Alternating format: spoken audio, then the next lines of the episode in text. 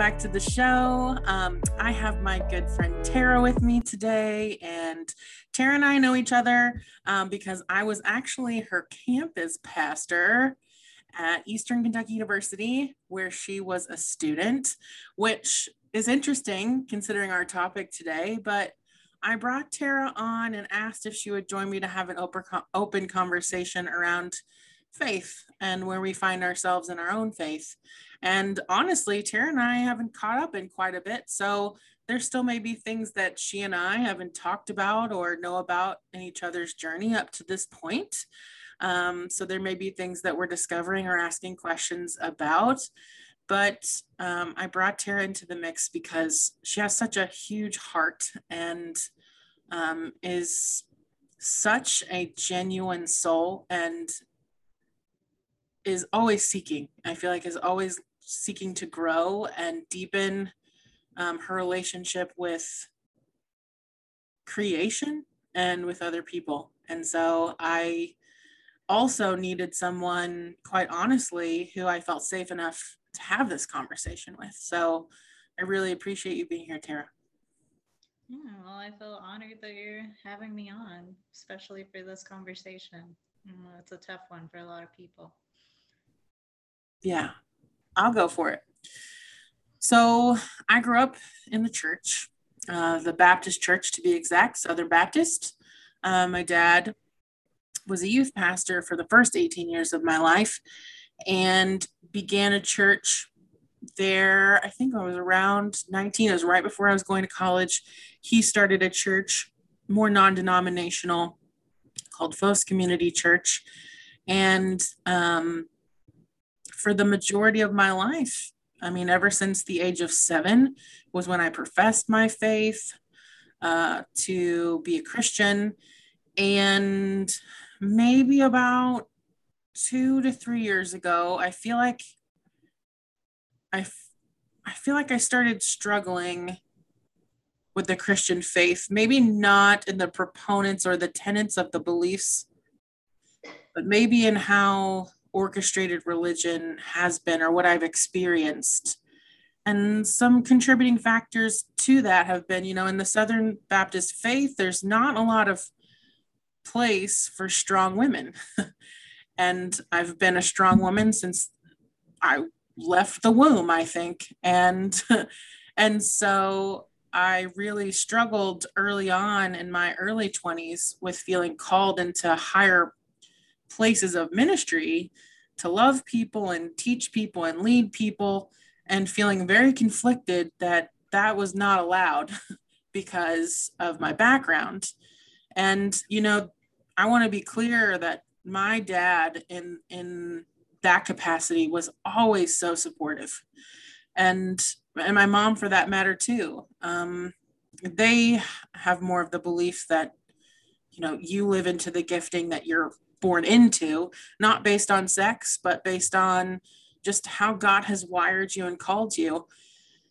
And I think I started to be kind of disturbed by these conversations I was having with what we would call in the Christian faith non believers or people who didn't profess to know Jesus or ascribe to Christianity, um, who felt barred from the doors of faith because of their sexual preference or their past or just their own maybe mistakes in life or feeling feeling judged or misunderstood.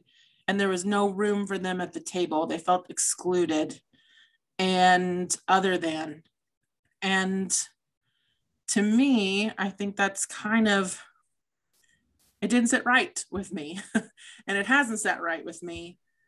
I i've never wanted to be a part of something that people were excluded from but instead included too and i think the way that i always experienced the gospel myself was and the gospel again being um, the christian message what we would call the gospel in the christian faith um, which just means I think the truth. And I became uncomfortable with having people believe that when I said I was a Christian, that meant I was standing against them.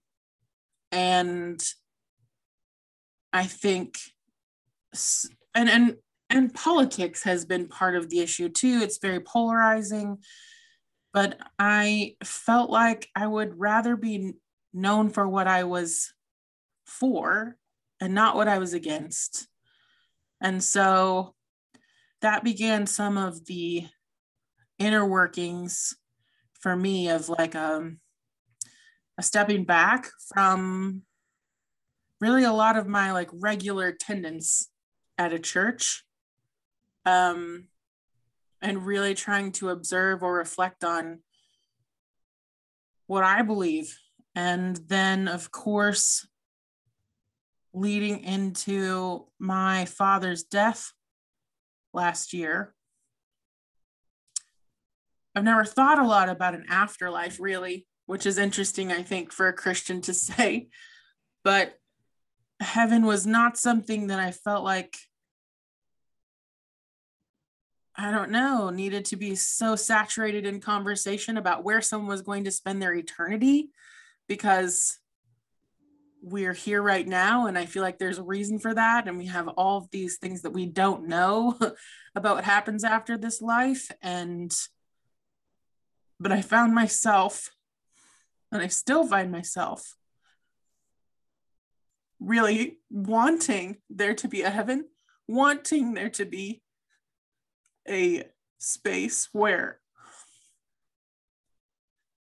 I could experience a relationship with my dad again in some kind of presence, some kind of physical presence. I still feel like he's here in spirit. In a lot of ways, I feel very comforted in that. But the proximity would be really cool if that's available to be experienced in an after- afterlife. and so I guess where I feel like I am currently in my faith is just very curious, like more curious than I've ever been around just what people believe as a whole and how that does tie in. I'm not, I wouldn't say that I'm no longer a Christian. I even took off, you know, there's that spot in Facebook where it has you put like your beliefs. And a long time ago, I just changed it to Jesus follower or something like that. I didn't even find a home for myself in like one of the camps of Christianity, Baptist, Catholic, et cetera, et cetera. I don't even know what they all are. I feel like an Ill- illiterate person at times because I'm like, I have no idea what you're talking about. If you've ever talked to somebody in a, an established seminary background, you might be way out of your depth. I felt that way a time or two. So that's kind of where I find myself. I'm I'm questioning and curious and um to be honest i felt really ashamed about that at first like in the christian faith you're taught if you don't believe fully in jesus like you're in jeopardy of going to hell and but faith is such a curious thing right because faith itself is it requires an act of believing without seeing. But I feel like I've experienced love and so much joy in my own relationship with with God that I do feel like there's like an existence for faith. I don't know. So I I think I'm just in a place right now that is very exploratory and I don't know where I fit and I don't know what to call myself and like I said, for a while, I was embarrassed about that, I think, too, and just not knowing where I fall. But as I've explored more of that, I become more comfortable. And I feel like, I feel like under all of that, too, I still believe that there's a divine creator. There's things that are too perfect in the world to exist. And I see that relationship imitated also in like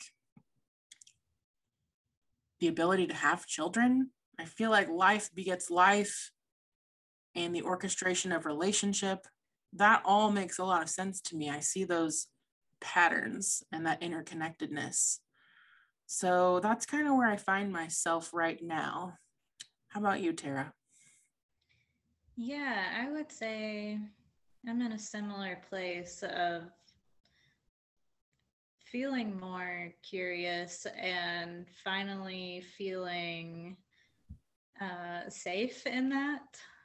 Um, in being able to explore and have doubts and ask questions than I ever did before. Um, I think we have similar backgrounds. I also kind of grew up in a Southern Baptist.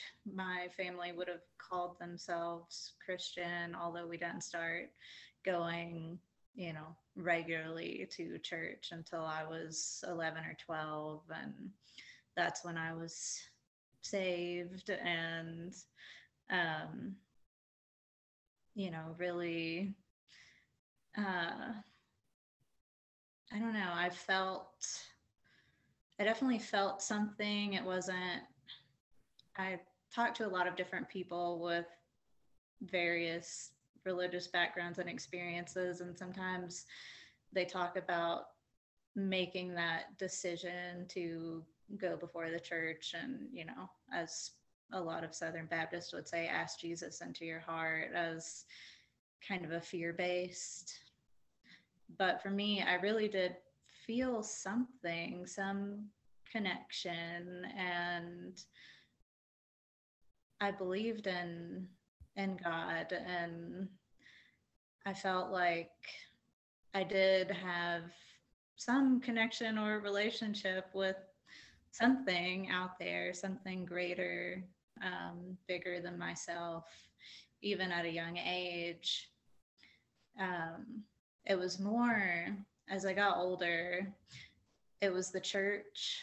It was never my relationship with God that felt um, unsafe or I don't know. I there were a lot of experiences of um, you know, like you said, not there's not much of an openness for strong women or basically that um, that sector specifically southern baptist they have their ideas of where people belong and i felt that very much of trying to put me where i belong um, you know having separate classes for young girls and young boys and young girls did inside stuff and you know baked cookies or decorated cupcakes or something. And the guys were outside playing you know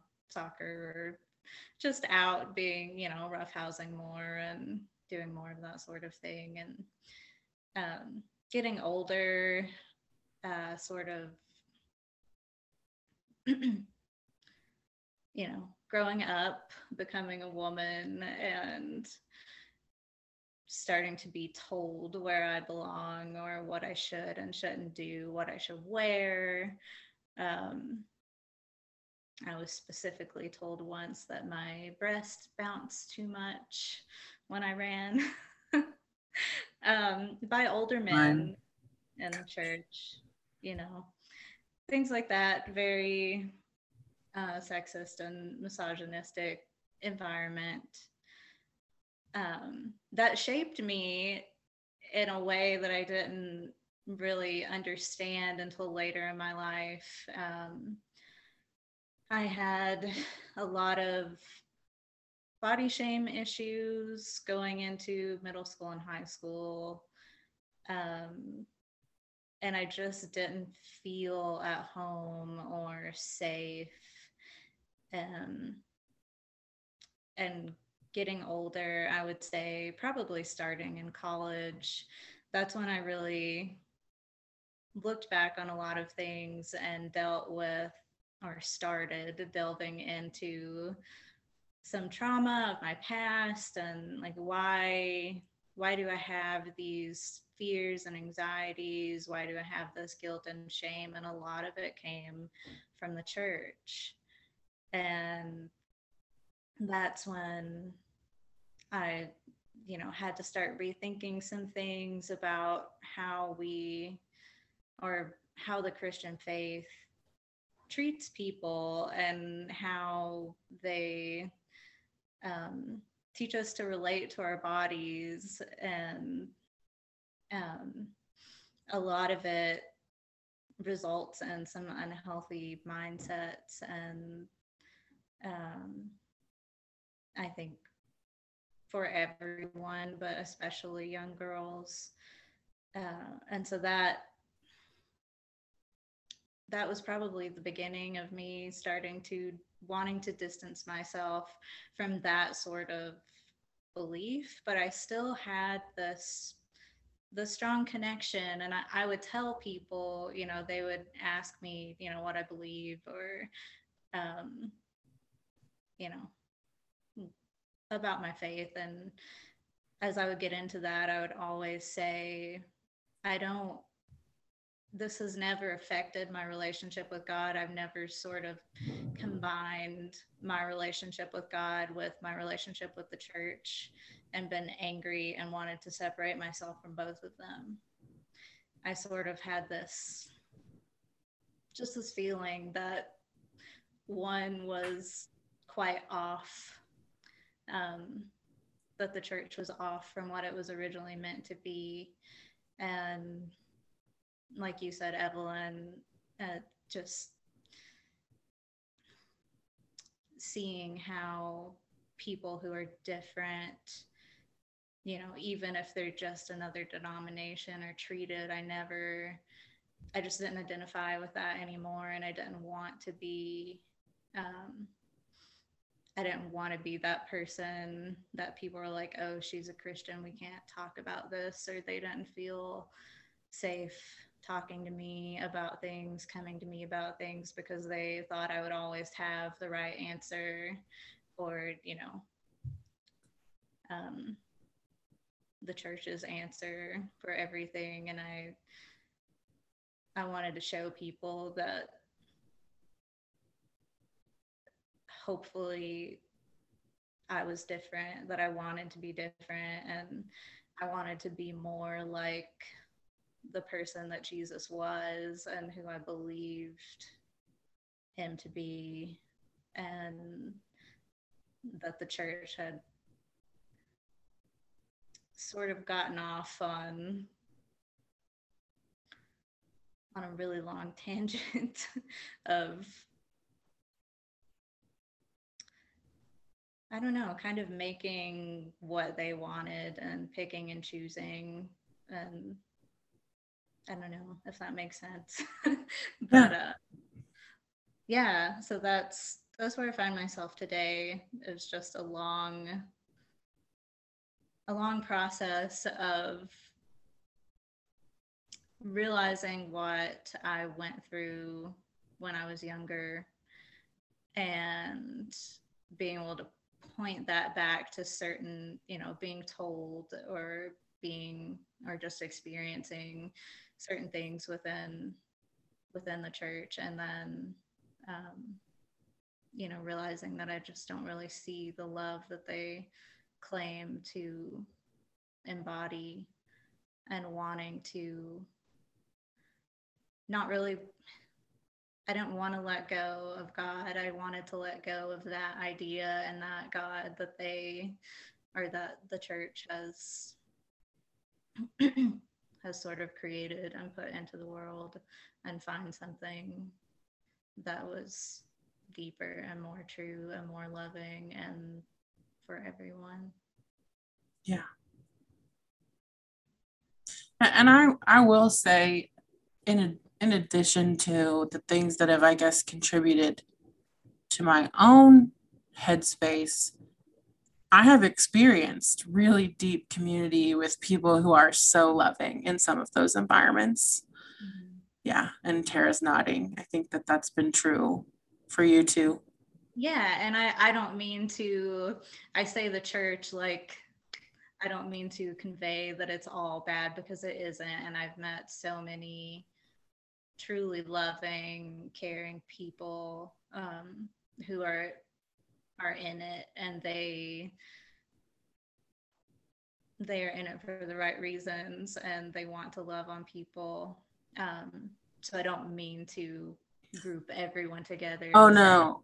I, I wasn't calling you out either too. I wanted to come back and, and like recognize that for myself too. Like like just in in everything I was sharing that that's, you know, that experience of what the church as a whole maybe in the United States. I can't speak for other places no. in the world, but maybe too to just like the overarching theme. So that's why I wasn't, you know, I didn't I didn't hear you saying that, but I was thinking, oh gosh, like I have so many people in my life who who have loved on and poured out and into me and have have absolutely um, been a representation of such beautiful love to me and my family. Sorry, I didn't mean to. No, go ahead. I don't think I would have, if it weren't for those people also within the church, I don't think I would have ever had the relationship with God that and that feeling of connectedness. Um, you know, I, I think it was, I would have to give thanks to those people and credit where credit is due um, for those who loved me and stood beside me and were there when you know things were said and done that were hurtful and you know shame and guilt inducing. Yeah. Yeah. And i i think too there's um there's a natural progression of what happens for us as young adults as well where we maybe come into the world and we're introduced to other ideas or ways of being in the world um, and as we enter into late 20s, early 30s, that continues depending on where you are. So I think I think for me too, it's been a it's been also a coming home to myself in some ways, like where you talk about recognizing some of the maybe frameworks that you'd been living into that led you like to be ashamed in your body? And um for example for me too. Like the first time i had sex not married but the first time i had sex i remember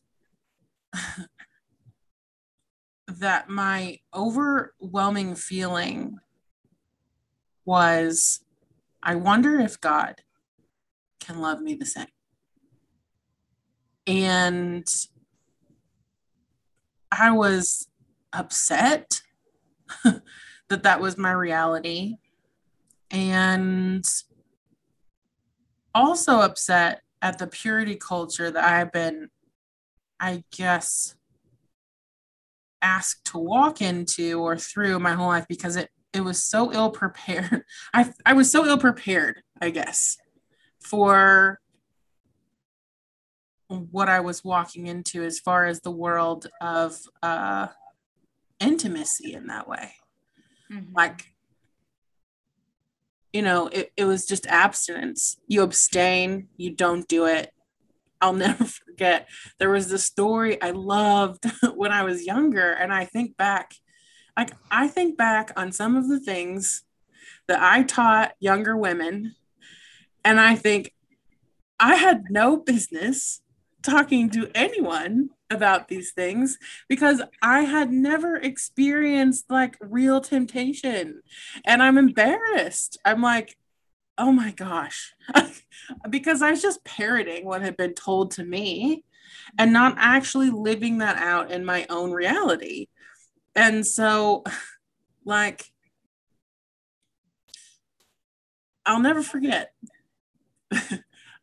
In college, I was mentoring this group of girls.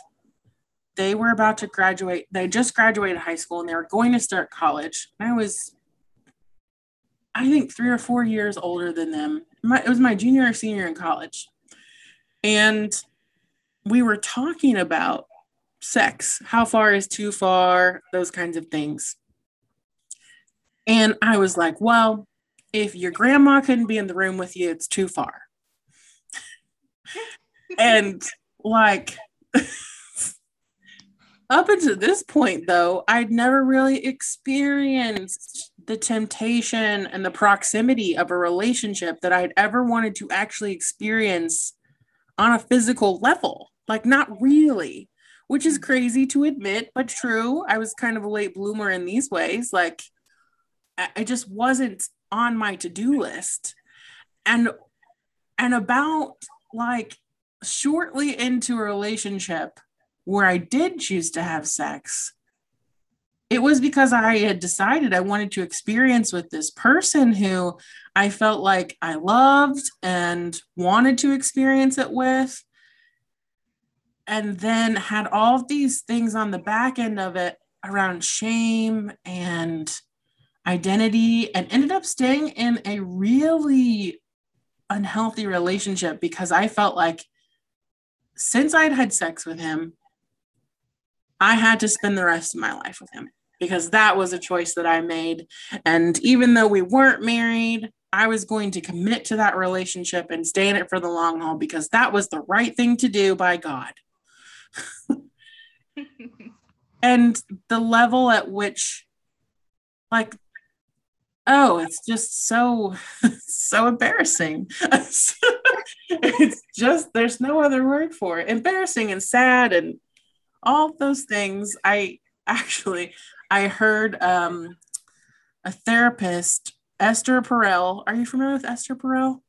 Um no so I've only listened to a few things she's done. She has a podcast and she does um, therapy where she records some of the sessions. And I was listening to her talk about, like, someone used the phrase, I lost my virginity, which is a like a popular phrase too in in the Christian world, but I think just in the Western world, right? You lost your virginity at what age? What age were you no longer a virgin? And she said, I, I'll never understand that phrase because like when you lose something, it's uh it's it's like a detriment. But didn't you experience something of like magnitude and something beautiful and something, you know, granted, I'm sure some of us had really awkward experiences depending on what age that you engage in that level of intimacy but I thought, you know, that's true. Like I I think when you experience the level of intimacy with another human on that level, now whether or not you cherish it or you're present with it, that's your own choice.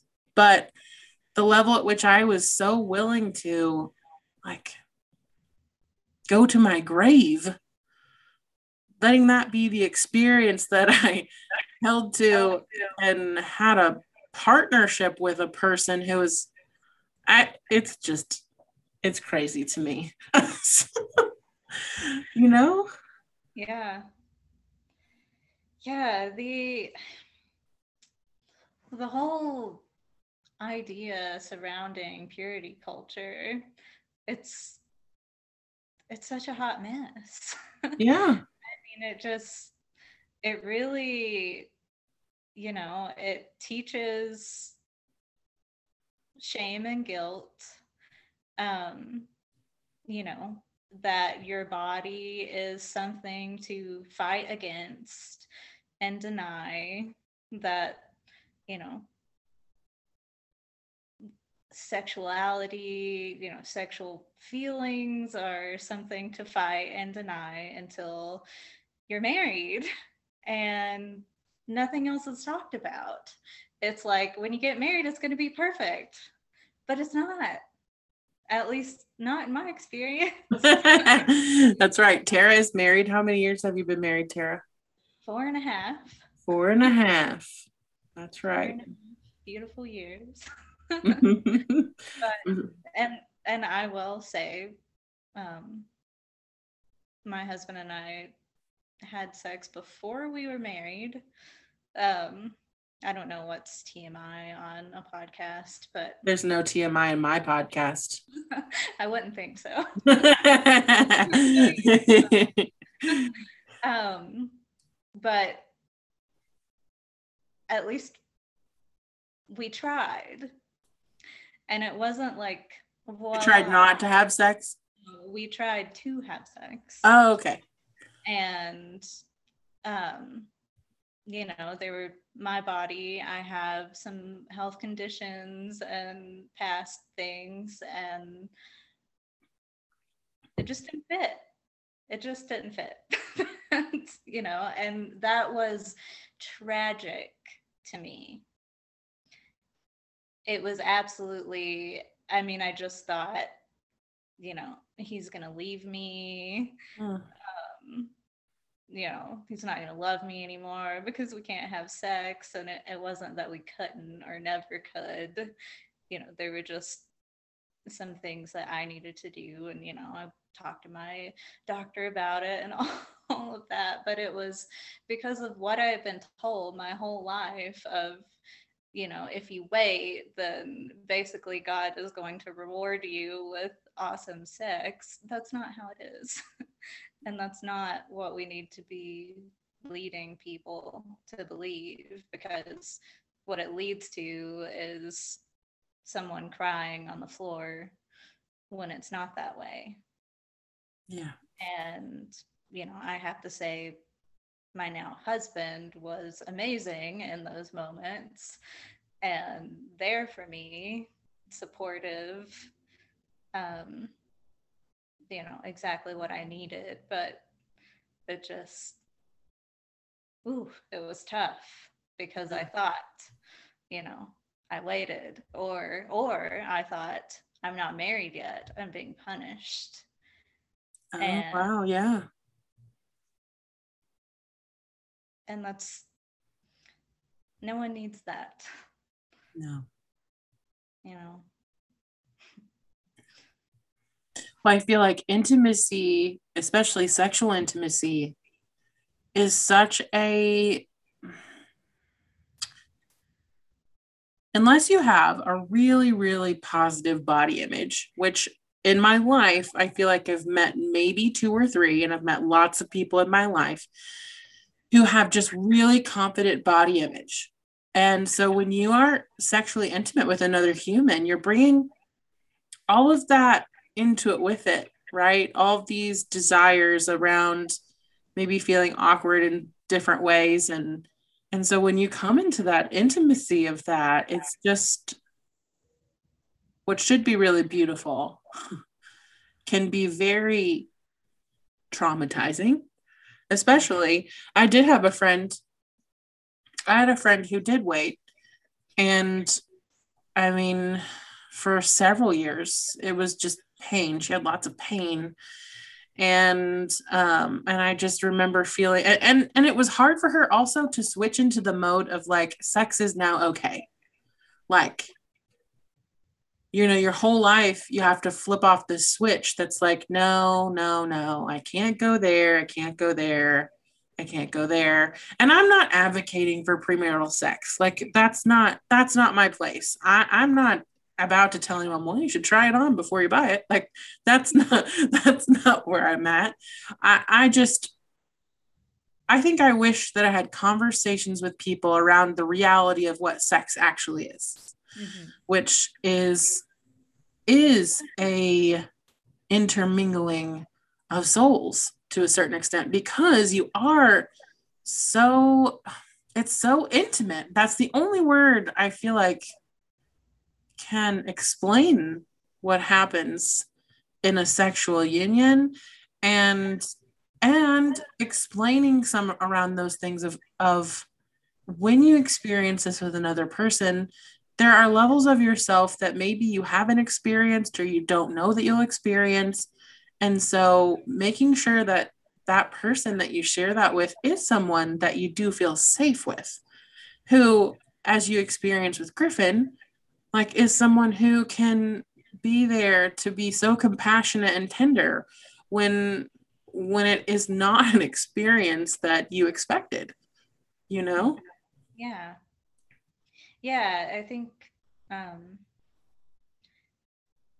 i just wish you know someone had been more honest that you know just more real about sex and that it's not always perfect and there might be an issue, there might be pain or something that comes up, whether it's um, a health condition like I have, or just, you know, body not being used to it. And like you said, having turned that switch off for so many years, you know, but no one, no one was ever real. It was like sex was such a taboo thing to talk about um, it was kind of glossed over or put on a pedestal and then glossed over. Did you watch Bridgerton? No. All right. So it's on Netflix. And I guess it's set in like, I don't know, the 17, 1800s. I'm not really sure the exact time frame that it's supposed to be. But they do actually explore like what ha- like they didn't tell women anything anything at all about what they would experience like on their honeymoon and what was going to happen to them. All they knew is they got married and that they were going to have children. But like nobody really talks to them about it. And I haven't really studied like the history of that. But it's interesting because since it's I mean very few of us got here without that step like yeah. yeah. and and and the fact of the matter is is is like everybody does it why aren't we talking about this why aren't we why don't we feel more comfortable going here and having this conversation and leading our children through that mm-hmm. like I, you know, my boyfriend Sergio, he has a 10 year old, he's going to be 11. We've had some fun times because, you know, now granted, Kai, his son's not my son, so I can't say this as a parent, but we've had to have some conversations where I've led the charge because I, I'm like, this isn't fair to a child to ask them to learn from the world what sex is and what it should be because if we're not the ones talking to him about it someone's going to. And i'd rather us have this conversation with him around what he's seeing seeing or coming into. I still think 10's just a little early but there was some situations where some porn was discovered and so we had to talk about it mm-hmm. and i mm-hmm. feel like with the internet there are so many things that like when you're seeing them or when you're being confronted by them that you don't know what to do with especially at his age he's like i don't know what this is but like i'm intrigued by it mm-hmm. and yeah so it's just such an interesting i wonder why it's so uncomfortable for people because i don't experience that for myself and maybe that's because of my own experience with sex that I wish, you know, the same for you, that someone had just been honest. Like, this is what it is, this is what you experience. And I feel like I was so ill equipped. I don't regret the decision I made at all. I don't. Now, there could have been situations where I had a pregnancy that I didn't want, or, you know, or those kinds of things. I've never had to walk through that. So I can't I can't say, you know, any of those things around like, you know, abstinence has a place as far as, you know, that's a hundred percent going to assure that you don't have any children. but I feel like just telling someone to abstain from something these like natural urges that we have, all these hormones that like rush through our body. And we're like, oh my God, what do I do with this? you know? Yeah. You shut it down. That's right. Turn it off, shut it down, get your Bible out. Yeah. And it's it's contradictory that it's taught as something dirty until you're married. Right. You know, it's bad. And these feelings that you're experiencing in your body are bad and you should ignore them. And I just don't think that's healthy. And it it doesn't create healthy body images and healthy mindsets and Yeah. I, I think, yeah, I, I think I, yeah, I just wish someone had been honest. I think you put that really like in a, a very simplified way of just like, I wish someone had even talked to about I guess some of the things that do come up, not just in intimate moments or in marriage, but in relationship, just as a whole. Um, I lost my total train of thought. It's just gone. oh, that's all right. It's no longer there. This has happened to me several times this week where I'm like, I have no idea what I was about to say. It may come back and it may not. it's no. just gone. So, um, yeah, on that subject of talking about other aspects of relationships, um, Evelyn knows what a nightmare my almost marriage counseling was. oh God, yeah. she was there in that in those moments. But what Griffin and I were asked, it was like, who's gonna take the trash out? And who's going to do the dishes? And you know just like divvying up chores and what the man does and what the woman should do and how i should you know be there as griffin's support. And you know had we talked about having children? And it wasn't anything that had to do with our relationship. It was heavy divvying out the chores. Yeah. And that that's not helpful either. It's not, no one tells you that, you know, sometimes it's going to be hard. like the first two years of marriage aren't all marital bliss. What? you know, the honeymoon ends sometimes, but no one talks about that. And you just navigate it on your own and you feel alone, or, you know, I did. Mm-hmm. And yeah, instead, we're asked who's going to do the dishes. but what do you wish? What do you wish that they had told you in that counseling? Now, in hindsight, four years in, what what do you wish that you had been equipped with or walked through with before you were married? I don't that's a good question. I'm not sure that I have a complete answer for it. I didn't want to do the marriage counseling in the first place because it it just wasn't something I respected at that point in my life. But I, I think like what would have been perfect if someone, you know, an older couple that I looked up to, you know, someone who knew me, like really knew me, just say, you know, sometimes it's hard. Sometimes there are, you know, disagreements or, or not even a disagreement. Sometimes it's just on an emotional level, like the two of you aren't on the same wavelength that day.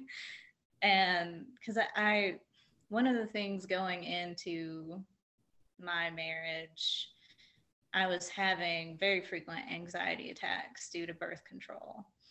And that was not something anyone talked to me about. They're like, oh, go on birth control. It's great. And there were other reasons that I needed to try out birth control uh, because I have a disease called endometriosis and it's supposed to help, but it didn't help me. It just made me an absolute train wreck. And I cried every day for no reason, just anxiety through the roof. And I didn't know what it was because there were things that no one had ever said that, you know, yeah, birth control can sometimes make you feel like you've gone insane. And just you know, sometimes being in a relationship, even though it's beautiful and you and that person love each other and you know you want to be there for each other sometimes it's hard because you don't know how to be you know like for myself i want to fix everything and sometimes i just need to be there and be present and not fix it or not try to fix it because I can't really. And Griffin's the same way. And it's just, I don't know. I guess someone could have just said, you know, just be present and listen when things are hard. but no one did. And we figured it out. And I think, you know, most people who are in relationships that they want to be in, you know, you get there. But I don't know, I just felt blindsided. yeah. It's a constant negotiation and renegotiation, right? Of compromise and yeah. And learning and people's rhythms. Yeah. And like I, I had a friend ask me the other day, like, how how have you been stayed in a successful relationship and marriage for this long? And uh, I didn't have a good, you know, there is no answer to that question.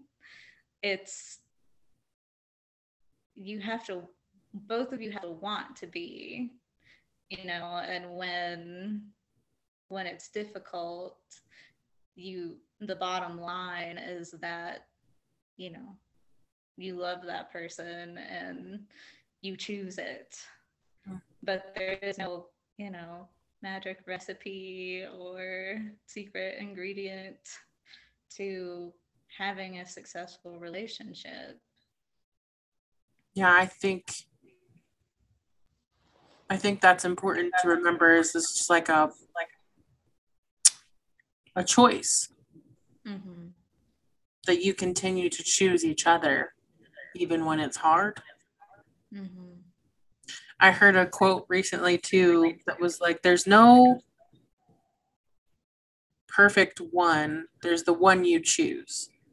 I was like, "That's interesting," because I think we kind of glamorize this in movies right? Where we, we don't see the we don't see what happens after the prince and the princess get married. Mm-hmm. And they have kingdoms to run. It's just they lived happily ever after. And there's no well, how do you negotiate you know this quarrel or or you know for example too like talking to your kids about sex how how do you there there's not like um I guess a guidebook and even if there was a guidebook which actually people in the Christian faith would say that the Bible is the guidebook um there's not like a one size fits all as you yeah. say yeah. And I think that's important to remember too. Yeah, and I think going back to the Bible as the guidebook, you know, I've heard that so many times. But what does it really mean? You know, that's it's almost a cop out because that's the only answer. There's no explanation after it. And so that's where it gets, you know, oh, just read the Bible and it'll be you'll be all good, you'll figure it out. But there's a lot of different things in the Bible. maybe that's not a topic for today. Well, it could, I mean, it certainly can be. I feel like I feel like too. There's a piece that goes on here as well when it, when you consider the Bible, how little people in organized religion acknowledge that the Bible was written in a different time for a different people. That doesn't mean that there's not lessons to be learned, but I do think that there's like more that needs to be considered around what the text meant in the day that it was written. Yeah. Versus being blindly asserted into a culture that doesn't live an agrarian lifestyle under a tyrannical rule of an empire. Well, yeah. some people might argue that we are under a tyrannical rule of an empire at different times, depending on what political camp you fall in and when it's when it's convenient for you to say so. So that's another conversation for another day. yeah but you know i'm curious tara so like i know i can't remember i feel like you and i came across richard rohr around the same time yeah i think we did and so i feel like i'm curious for you in this exploration of your faith what mm-hmm. teachers and what outlets have you found that have maybe helped you in your curiosity during this period or help you examine where you are? So I found the Liturgist podcast and through them Richard Rohr at a really pivotal time.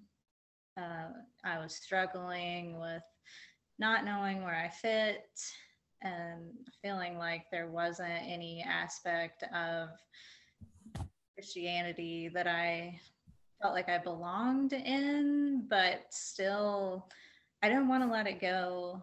I didn't want to let go of God or um, having faith in something.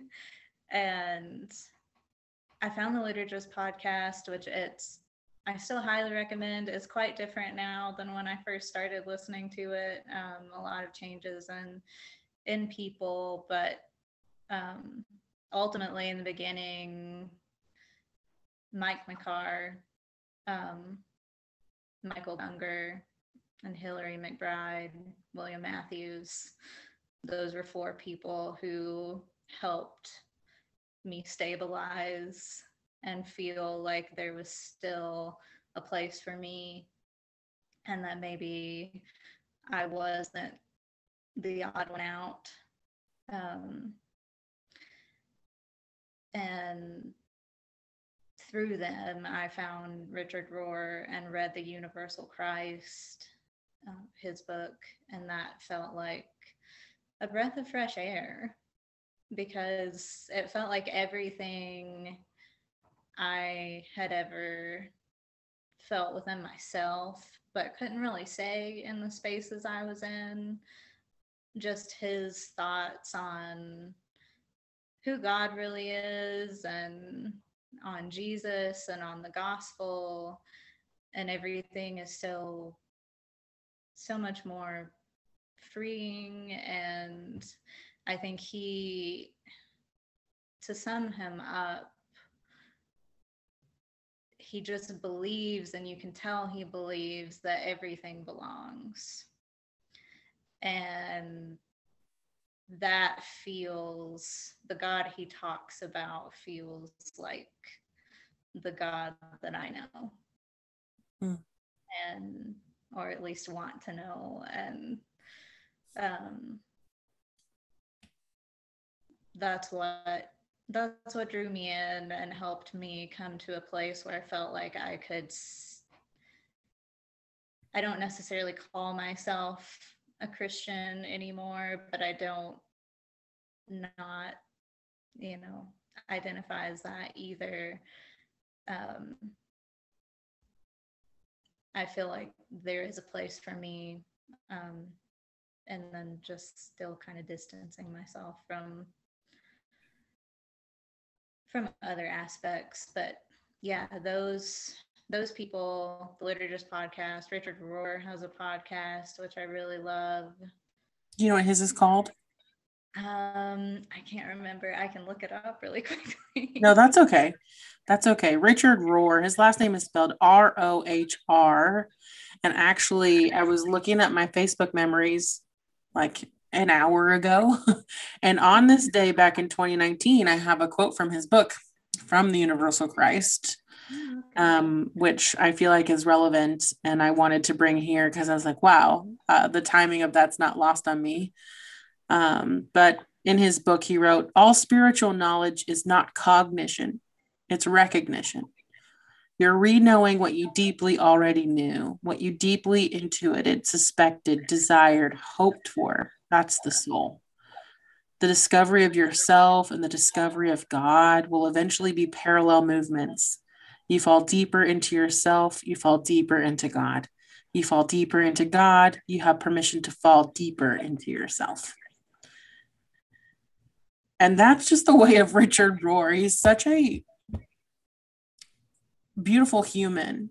I think what I've loved about listening to him teach is that he makes space for the polarity, for the both and, for the darkness and the light. You don't always have to be just in the light. And anytime I've heard him discuss a topic that maybe he doesn't feel like he knows enough about or something he's struggled with personally, he's been quick to like recognize that that's the truth for him and going, you know, I don't actually know. That's a great question. It's a question that I don't know. This is kind of what I thought about it, but I'm still learning. And I don't even know how old he is. Do you know? Is he in his 70s? That sounds right. Okay. And he has cancer of some kind. I didn't know that. I think. Um, I'll have to look into that, but I'm I'm pretty sure that that's the truth. Um,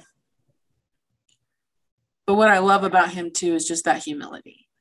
Mm-hmm. And I think that I wish that I I'd experience more of the humility in the teachings of the Bible and of faith throughout my life with people who are leading in the mm-hmm. church. And a humility and a recognition to to like know that what they were teaching or what they're exploring is still open to interpretation in a lot of levels and that spirituality isn't a one size fits all and that I happen to be a believer that science does coexist with faith. And, and oftentimes it, it is the proof that faith can exist. That's been my experience. The further I learn, or I was recently learning some things about um, like physics yeah. and just how the ways in which energy and quantum energy move and can be manipulated only with thought and how we can see that interact and play out is again so indicative to me that there is room for creativity and that that has been wired and hardwired into everything that exists because there was a creator that began that process you know mm-hmm. Uh, so I feel like this is a great place to end this episode because it doesn't have a bow on it. Like we went a couple different places, but I think ultimately what I want people to walk away from with today is the permission to explore and be curious and to have conversations with people who not necessarily have to believe the same way that you do, but to be honest about how you're feeling in your faith. Because anytime I've brought this up in fact, and I've been honest with people in my life, I feel like they can relate to what I'm talking about. Mm-hmm. And I feel like there's no room for shame in this conversation. Like there's no there's no wrong or right answer in this way. And I wish people would have more respect for the dignity of the other human who's having experience. Maybe they don't have to respect, well, maybe they don't have to agree with what the other person believes or is experiencing in their life. But I think another issue that I have with people who have grown up in the church or who are deeply religious in my life, who always want to explain everything away and point back to, well, this is what the Bible says, or you know, or, you know, Jesus is going to save you from your sins. These very like scripted out, boxy things. I just, I can't stand it anymore. yeah. uh, and I feel like, I feel like I don't respect that journey anymore as much either because that life, that scripted way of being in the world, feels to me like someone who hasn't actually done their work. And by work, I mean actually tested their faith, yeah. actually had, and again, see, that's my own hypocrisy because I want people to, you know, be open minded, but here I am passing judgment on someone else's, you know, frameworks. So I recognize that about myself too. Isn't that fun? yeah. I myself out those moments, but I get, I get what you're saying, and I think that is an important place to start with the church. Um, just deconstructing all of that, all of the boxy, you know, there's an answer for everything, um, because it isn't helpful. And I don't want to prolong things too long, but just in especially as it comes to things like people walking through grief those everyday answers are not what people need and they're not what point people to god if that's what the you know intended outcome is Well, I can relate directly to that. Yeah. Because I've had very well meaning people in my life who want to be comforting. They're trying to offer me comfort by saying, Your dad's in a better place. You'll see him again. And at first, that was really hard for me to hear because of where I am in my own faith. It wasn't comforting. It made me always I was never angry at the person. I knew that the intention was well meaning, that it was it was something they were trying to be that was loving. But as someone who is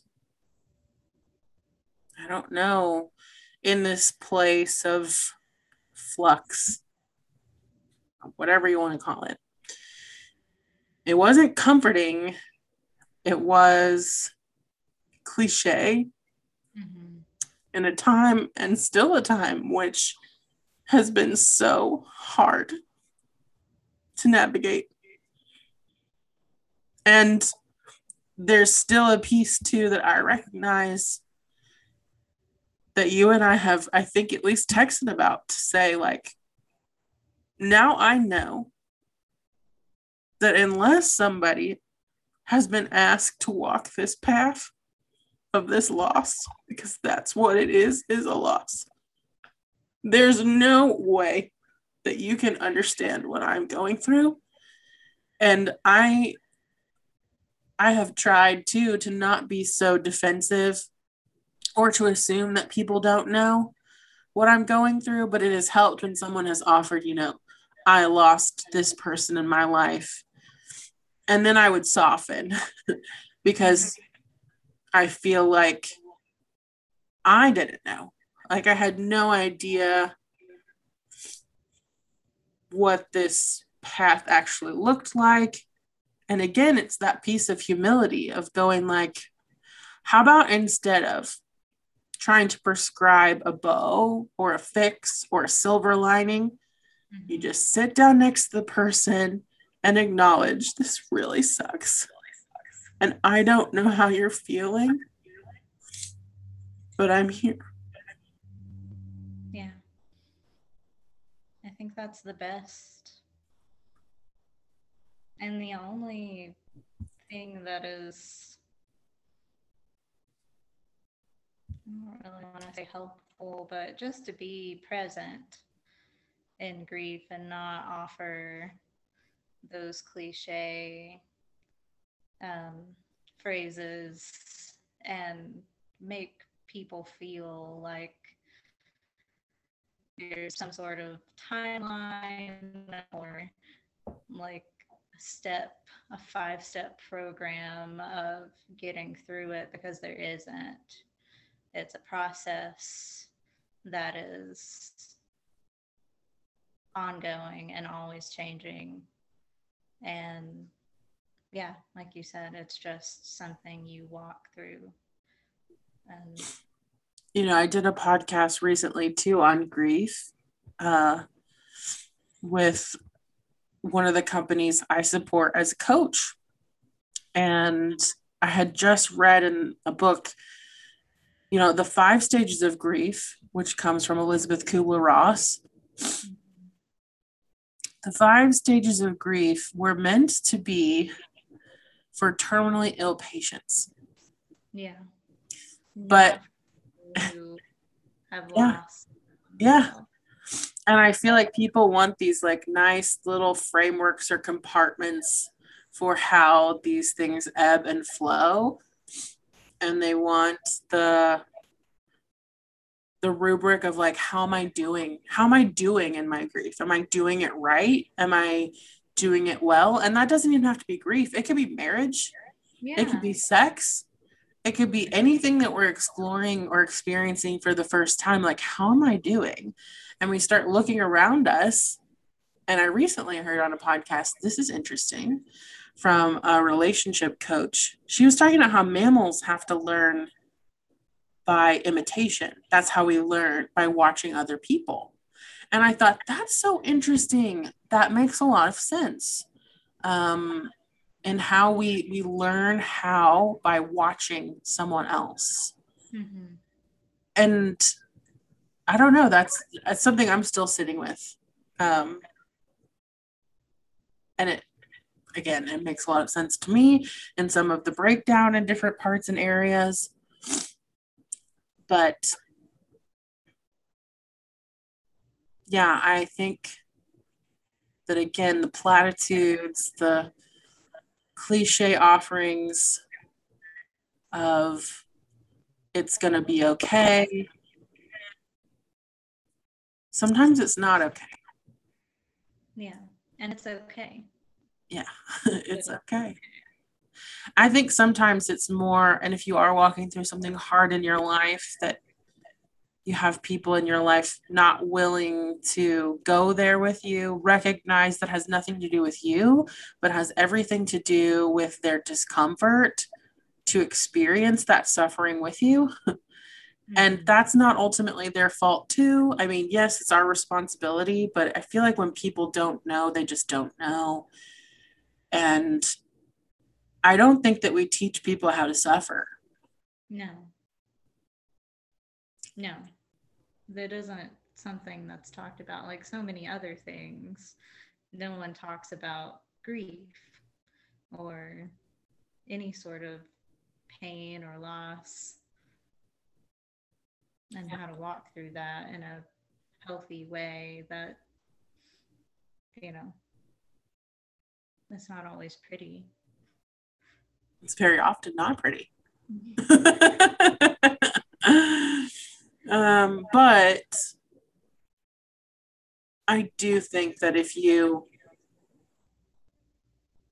take the time to be uncomfortable with another human being or with yourself, that there's a lot of be- of beauty to be found, even if at first it feels very awkward and confronting because you've never allowed yourself the capacity or the space to to sit there, you know.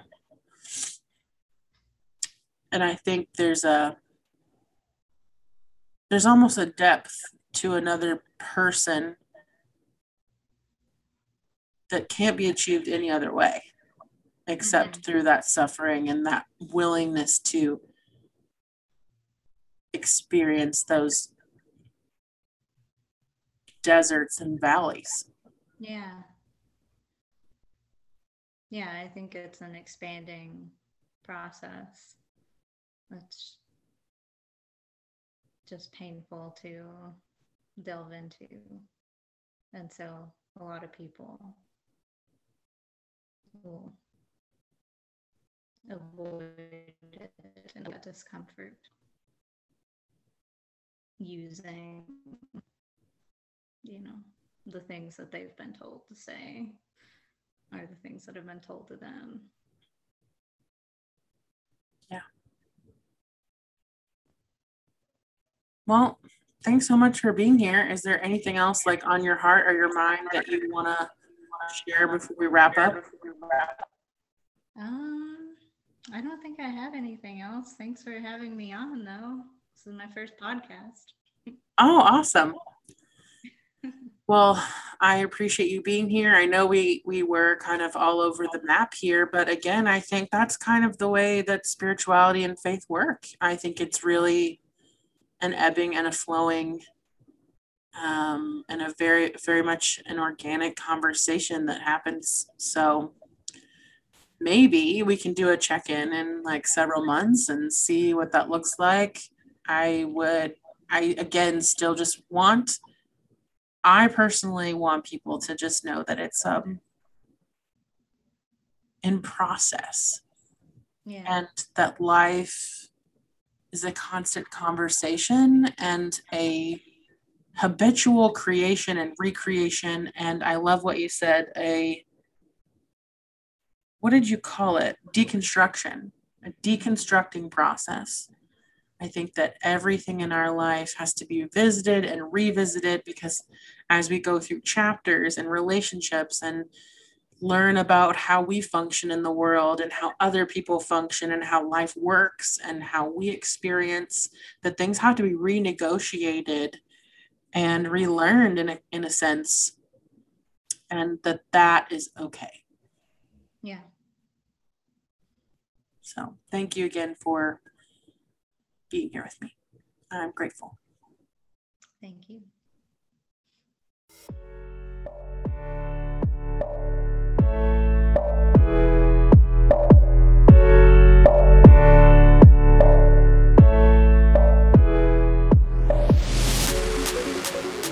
so much for being here today. I've really enjoyed having you along for the ride.